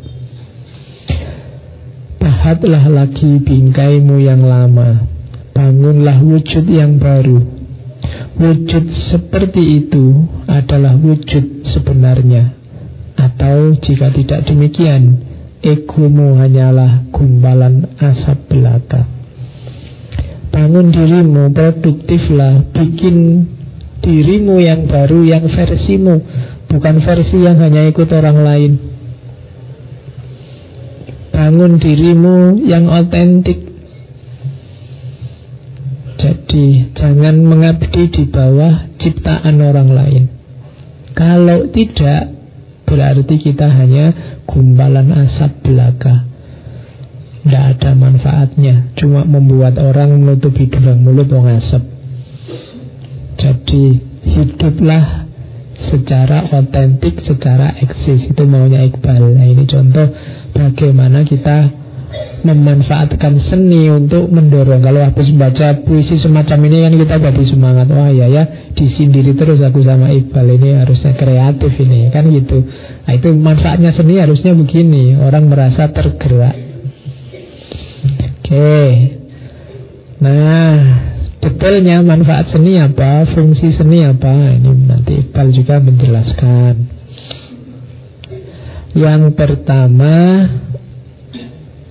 Seni harus menciptakan kerinduan pada hidup yang sejati. Karena tujuan seni adalah hidup itu sendiri. Kok bukan Tuhan Pak? Enggak. Karena dengan orang merindukan hidup yang sejati, otomatis dia menjalankan amanatnya Tuhan. Iqbal kan kadang-kadang mengkritik tasawuf yang panteistik. Orang yang meniadakan dirinya dalam hidup. Tidak, kamu hiduplah seperti versimu sendiri. Jangan hidup versi iblis atau versi malaikat Termasuk juga versi Tuhan Wong kamu itu manusia Jadi jadilah manusia saja Tapi yang otentik Yang sejati Nah seni mendorong orang mendorong manusia untuk jadi manusia. Jadi ia harus memelihara ladang kehidupan agar tetap hijau dan memberi petunjuk kehidupan abadi pada manusia. Jadi yang pertama seni harus bisa memanusiakan manusia. Jadi tidak menghewankan manusia, tidak mengibliskan manusia, apalagi menuhankan manusia. Jadi membuat manusia jadi dirinya yang sejati Itulah sebenarnya amanat dari Tuhan Kita jadi khalifah itu posisinya di situ Maka produk seni apa pun Kalau bisa membuat orang rindu terhadap kemanusiaannya, kehidupannya yang sejati. Jadi kamu membayangkan ideal dirimu yang paling tinggi. Gara-gara puisi tadi terus kamu ingin jadi orang yang versi dirimu yang terbaik bukan versi dirimu sekarang nah itu kalau seni bisa begini maka seni tidak hanya artifisial untuk menghilangkan capekmu atau hiburan bagimu tapi dia punya makna eksistensial membuatmu sadar siapa dirimu. Fungsi yang kedua dari seni adalah fungsi moral. Jadi ada tujuan-tujuan etis instruksional Membuat manusia sadar Membuat manusia tidak mau menyakiti yang lain Menzalimi yang lain Membuat manusia hidup yang tidak berlebihan Nah ini fungsi moral dari seni Jadi tidak sekedar membuat orang tentang kemanusiaannya, tapi juga ada fungsi moralnya. Karena sentuhan lewat seni itu biasanya lebih efektif. Kemarin-kemarin yang saya banyak cerita kayak di waktu di Nasr itu kan bagaimana ketika seni masuk itu jiwa lebih mudah tersentuh.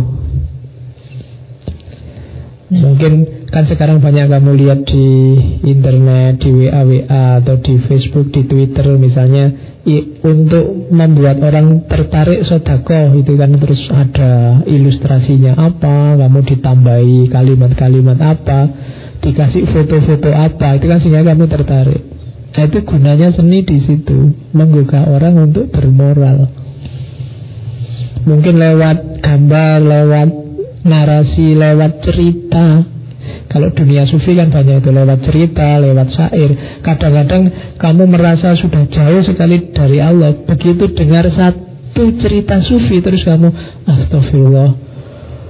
Sudah saatnya aku tobat ini kan gitu. Hanya gara-gara satu cerita. Ingin aku kayak gitu, kan gitu. Saya sebelum ke sini tadi baca-baca tiba-tiba ketemu ceritanya Bishir bin Haris Nanti terkenal sebagai Bishr al-Hafi Seorang sufi.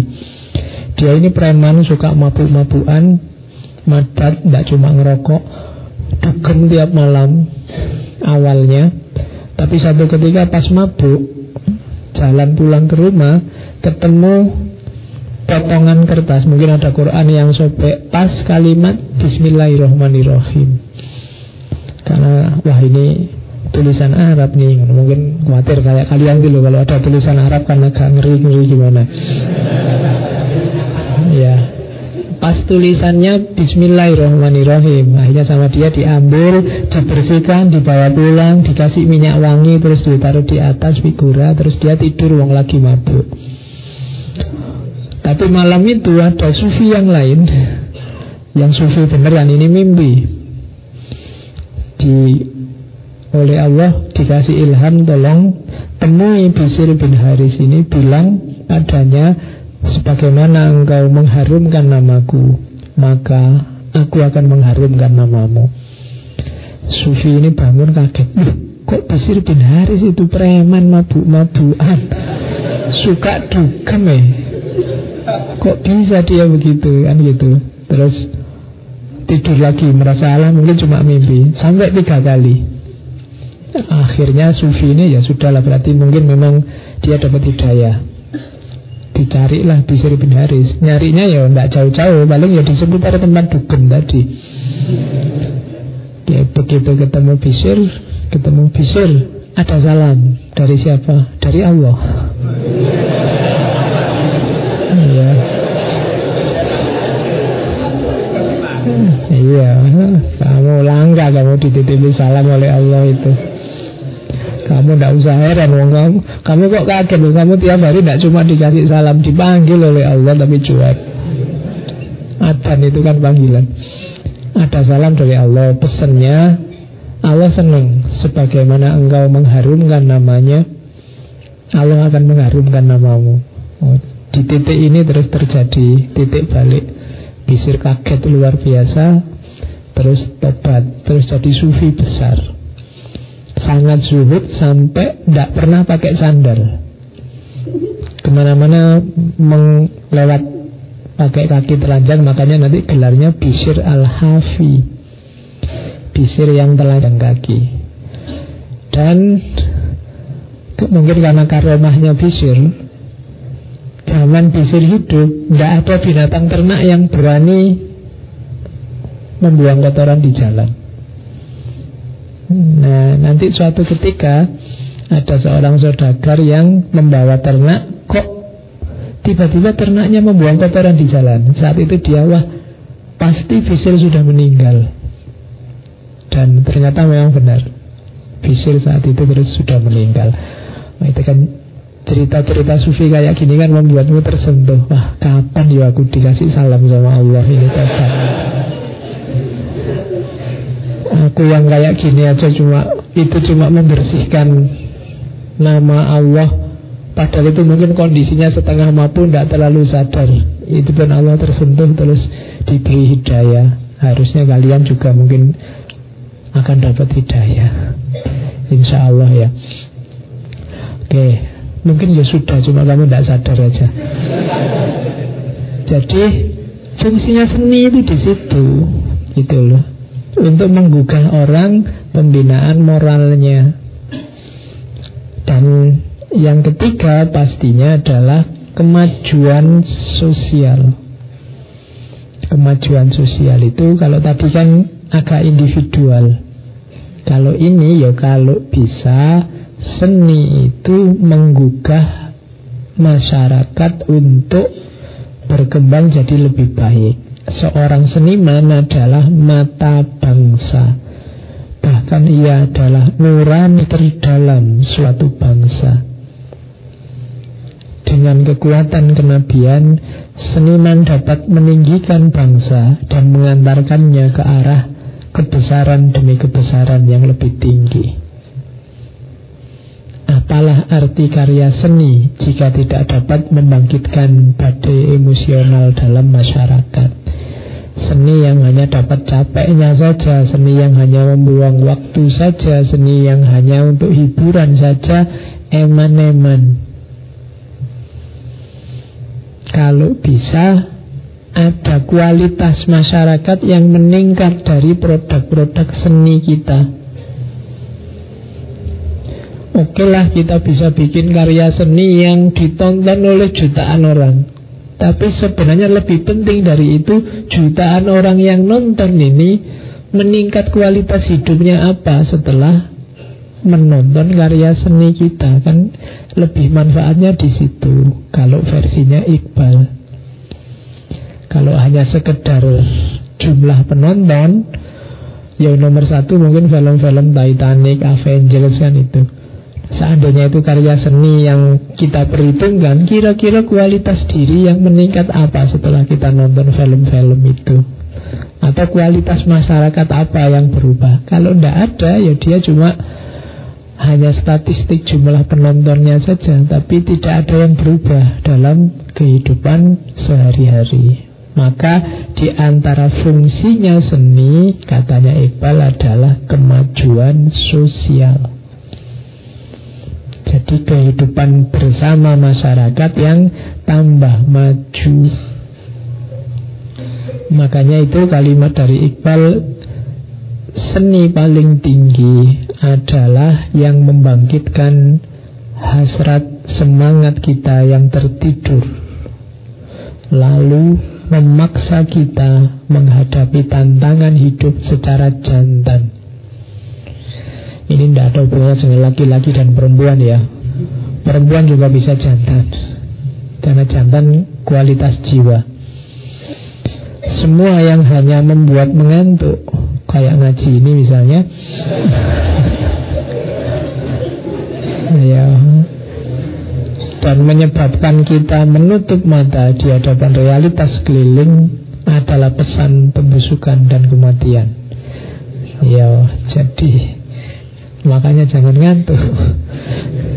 Jadi pokoknya semua yang membuat membuatmu terlena berpaling dari kepentingan orang banyak masyarakat melupakan kontribusi manfaatmu untuk masyarakat berarti itu hanya unsur yang membusukkan hidup menuju kematian menuju kehancuran menuju kerusakan jadi jangan membuat karya yang membuat orang terlena lupa kemudian menutup mata terhadap problem-problem real kehidupan sehingga terus lama-lama membusuk, lama-lama kehidupan sosial akan mati. Manusia tidak akan cerdas terlatih menghadapi problem-problem hidupnya.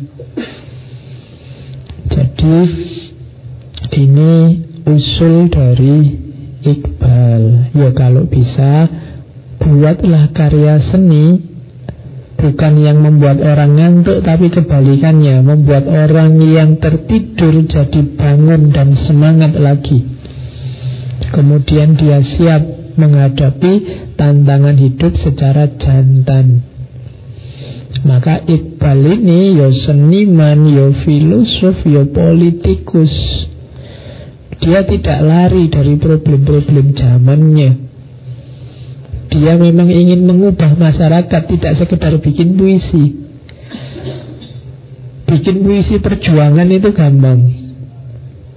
Tapi membuat orang bangkit semangatnya untuk berjuang itu lebih sulit. Lebih sulit lagi kita juga turun untuk berjuang. Itu level 3 berarti sudah. Dan level puncaknya apa? Semua masyarakat gara-gara puisi kita, termasuk kita, akhirnya tergerak untuk berjuang. Oh, itu level 4. Jadi bikin puisi perjuangan itu mudah. Tapi membuat puisi yang menggerakkan orang untuk bisa berjuang termasuk diri kita sendiri sehingga turun berjuang itu jauh lebih sulit. Maka kalau bisa mimpi seni kita jauh menuju kemanfaatan untuk diri kita sendiri sekaligus untuk masyarakat. Oke, sekarang kita jelajahi ya. Kalau tadi kan teorinya. Kita ambil contoh-contoh seperti asih karya-karya yang zaman itu luar biasa berpengaruh dalam perjuangannya Iqbal. Kita ambil beberapa yang saya anggap cocok dengan situasi hari ini. Ini puisinya Iqbal yang terkenal. Sebenarnya banyak yang terkenal. Dia punya Asrori Hudi, dia punya beberapa karya yang lain. Ini tentang manusia modern. Ini kritik terhadap kita yang terlalu terpesona dengan barat. Kemudian kita mengklaim diri kita jadi orang modern. Katanya Iqbal, itu kalimatnya unik. Kalimat pertama itu perhatikan, cinta lari. Pikiran menggigitnya bagai seekor ular. Hmm. Jadi kita kehilangan kualitas timur Orang timur itu kan kecenderungannya lebih intuitif Urusan cinta, urusan rasa Tapi begitu masuk mengaruh barat Cinta lari. Kita hanya percaya dengan pikiran, dengan akal kita. Pikiran menggigitnya bagai seekor ular. Tak sanggup ia membawa dirinya menuju penglihatan batin. Kita tidak cerdas lagi secara batin sekarang. Kalau secara akal orang pinter sekarang banyaknya luar biasa, tapi secara batin jumlahnya semakin lama semakin berkurang, semakin menyusut. Bintang-bintang dapat dipacunya, namun pikirannya sendiri tak dapat dijelajahi. Ia kebingungan dalam labirin ilmu pengetahuannya Orang modern itu maju luar biasa, ilmunya luas, pengetahuannya luar biasa, hasilnya apa? Bingung dewi. Ya kan? Kita kebingungan di belantara ilmu pengetahuan yang kita bikin sendiri. Jadi ia kebingungan dalam labirin ilmu pengetahuannya. Dan kehilangan ukuran tentang yang baik dan penyakitnya. Jadi orang modern itu sekarang tidak punya standar mana baik, mana buruk. Sehingga ya hasilnya bingung. Terus tidak ngerti penyakitnya apa. Orang itu yang orang sakit kok tidak ngerti penyakitnya apa itu lebih bahaya. Karena dia tahu dirinya sakit, tapi tidak tahu sakit apa. Itu kan lebih mengerikan. Harusnya kamu minum obat sakit kepala Malah minum obat sakit perut Akhirnya kamu nambah penyakit Mungkin kamu jadi mulus malah jadi mencret Penyakitnya tambah Kenapa kamu tidak tahu penyakitnya di mana Hari ini kan kita sering begitu Nabrak-nabrak, nebak-nebak penyakitnya apa? Kenapa bisa begitu? Perangkat intelijensi kita menyusut banyak. Kita kehilangan cinta, kehilangan dimensi batin. Ngertinya cuma akal. Terus kita cari-cari penyakit kita hanya dengan akal saja. Terus kita tebak-tebak. Mungkin ini, mungkin itu. Terus kita gegeran Terus kita beli obat versi penyakit kita. Masing-masing menawarkan obat sesuai tebakan penyakitnya. Akhirnya kadang-kadang malah nambah penyakit. Gara-gara gegeran obat siapa yang lebih manjur. Oh itu situasi hari ini itu. Itu ciri manusia modern. Sinar matahari dapat ditawannya Namun tiada matahari yang terbit di sana Buat menyingkap malam-malamnya yang gelap Kita dahsyat menaklukkan alam semesta Tapi kita buta tentang diri kita sendiri matahari dalam diri kita padam. Ah, itu cirinya manusia modern hari ini. Itu bayangkan, saya tuh Nasr itu nulis buku tebal luar biasa tentang kritik nestapa manusia modern. Tapi Iqbal cukup buku bikin satu puisi, itu rasanya sudah kena semua. Itu dahsyatnya dunia seni, dunia sastra. Hanya dari puisinya pun cuma satu bait ini.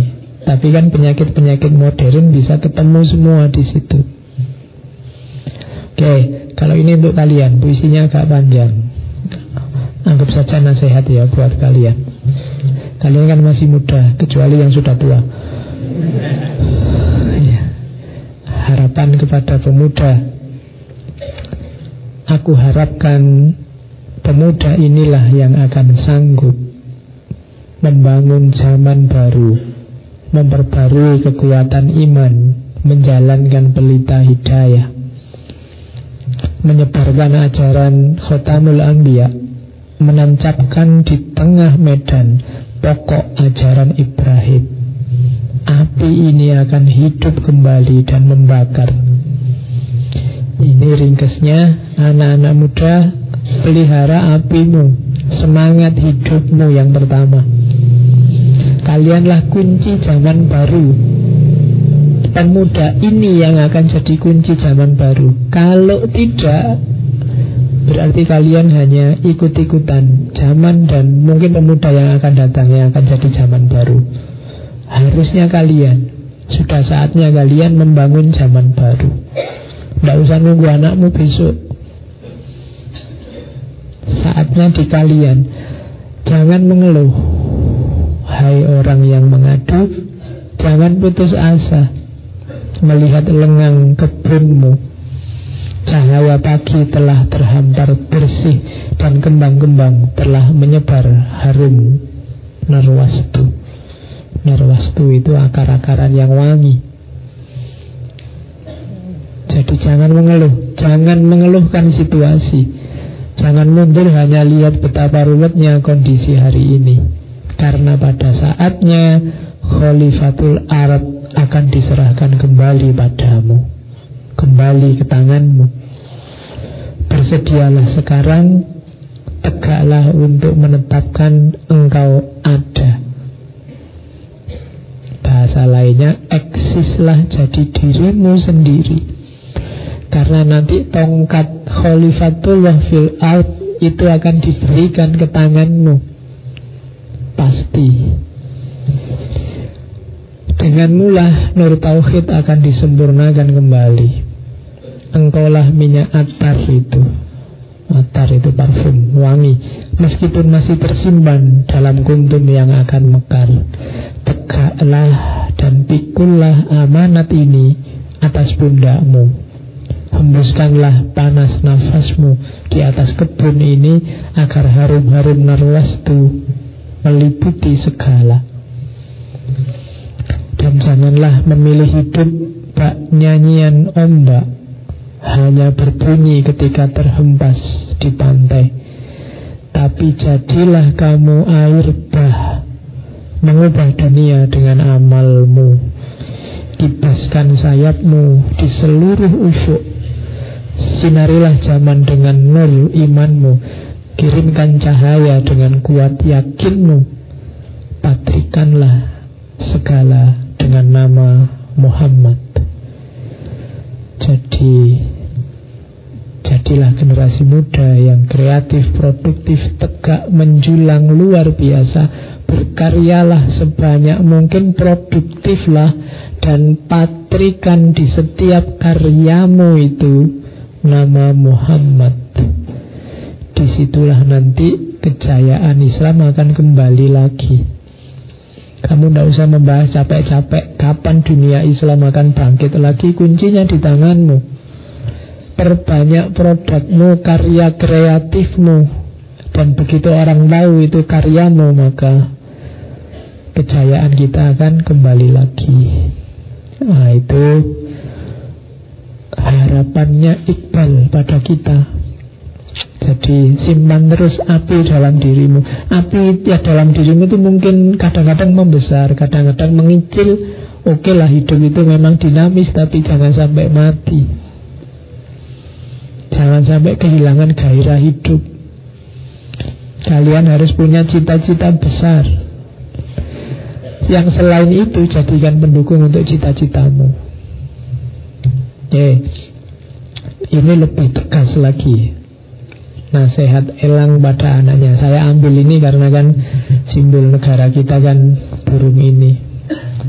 Ya, anggap saja ini nasihat dari negara kita sendiri, simbol kita sendiri.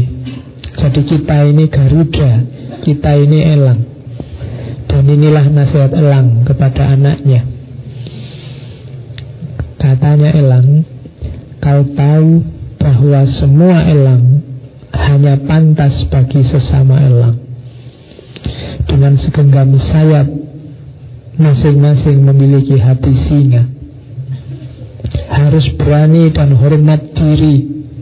Sergaplah mangsa yang besar saja. Jangan sibuk dengan ayam hutan, burung meliwis dan pipit. Kecuali jika kau ingin melatih kepandaianmu berburu. Jadi nak, Jangan kamu repot sibuk dengan hal kecil yang tidak penting. Seandainya kamu terpaksa terlibat dengan hal-hal kecil, anggap saja latihan. Mangsamu adalah mangsa yang besar. Adalah hina, pengecut, tanpa berusaha mengeram, membersihkan paruh kotor dengan mengambil makanan dari tanah. Jangan, jangan ambil makanan dari tanah. Kenapa? hanya elang tolol yang meniru cara hidup burung pipit yang pemalu akan menjumpai nasib malang sebab ialah yang menjadi mangsa buruannya. Jadi jatahmu adalah langit, kamu adalah Garuda, jangan mengais-ngais tanah. Ku tahu banyak elang yang jatuh dalam debu di mata mangsanya oleh karena mereka memilih jalan hidup burung pemakan gandum. Kalau kamu hanya mengais tanah mencari sisa-sisa gandum, maka engkau akan dianggap debu bahkan oleh mangsamu. Peliharalah martabatmu hingga hidupmu bahagia. Selalulah geram, keras, berani, dan kuat dalam perjuangan hidup. Biarlah ayam hutan yang malang punya tubuh indah dan langsing. Jangan kayak ayam hutan. Kamu harus tegap, kuat. Bangunlah dirimu kokoh seteguh rusa jantan. Apa pun kesenangan yang berasal dari kehidupan sana ini datang dari hidup yang penuh keberanian, kegiatan dan kecermatan. Nasihat berharga yang telah diberikan elang pada anaknya Jadikan tetesan darah kemilaumu berkilat-kilat bagaikan manikan. Jangan kehilangan diri dalam penggembalaan seperti domba dan kerbau. Jadilah dirimu seperti nenek moyangmu semenjak dulu. Ku ingat dengan baik betapa orang tuaku senantiasa menasihatiku begitu. Jangan bangun sarangmu di dalam pohon, ujar mereka. Kita para elang tak mencari perlindungan di taman dan ladang manusia. Surga kita di puncak-puncak gunung, gurun luas dan tebing jurang. Bagi kita haram menjumput bulir-bulir jelai dari tanah. Sebab Tuhan telah memberi kita ruang lebih tinggi yang tak terbatas. Ruangmu adalah langit, kamu jangan merendahkan dirimu seperti bulir-bulir jelai dari tanah. Penduduk kelahiran angkasa yang berdiam di bumi di mataku lebih buruk dari burung kelahiran bumi. Kita ini makhluk langit, tapi kalau kita pindah ke bumi, derajat kita akan lebih buruk daripada burung kelahiran bumi. Bagi elang ladang, buruannya adalah karang dan batu jurang. Karang baginya adalah batu gosok untuk mempertajam cakar-cakarnya.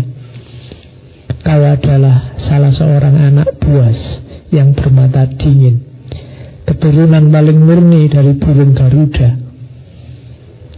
Jika seekor elang muda ditantang oleh seekor harimau, tanpa mengenal takut, ia akan membelalakkan matanya. Tidak usah dicari yang simbolnya harimau negara mana. Oke okay, ya. Oh itu bisa kamu ambil simbol untuk PSSI ini.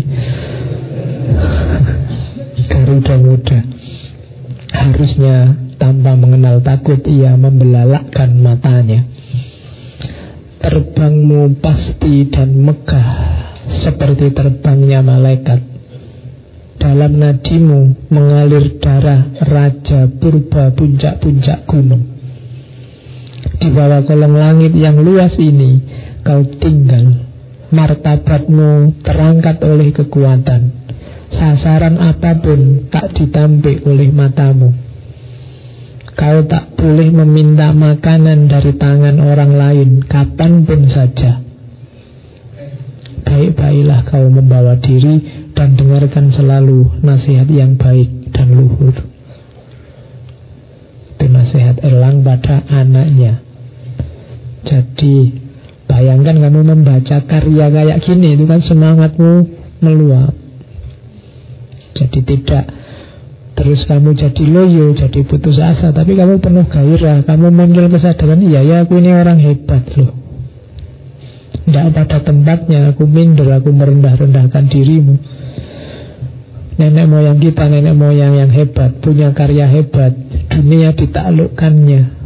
Masa kita hanya sampai segini saja Itu semangatnya muncul Ini yang oleh Iqbal disebut seni Islam yang kreatif, produktif menegaskan jati diri kita lewat ego. Oke, itulah hakikat yang seharusnya dari sebuah seni Islam yang eksistensial versi Muhammad Iqbal. Oke, saya kira itu ya. Untuk seni Islam Iqbal Minggu depan kita tutup dengan nuansa yang agak berbeda. Kalau hari ini kan meluap-luap, meledak-ledak Besok kita masuk ke dalam ke dunia batin. Dimensi mistik, musik dan bunyi Dari Hasrat Inayat Khan. Oke, saya kira itu. Sudah hampir dua jam saya ngomong Ayo, kamu enak sambil ngantuk-ngantuk Iya Ya, saya akhiri sekian, kurang lebihnya mohon maaf. Wallahu muwafiq, wallahu a'lam bishawab. Wassalamualaikum warahmatullahi wabarakatuh.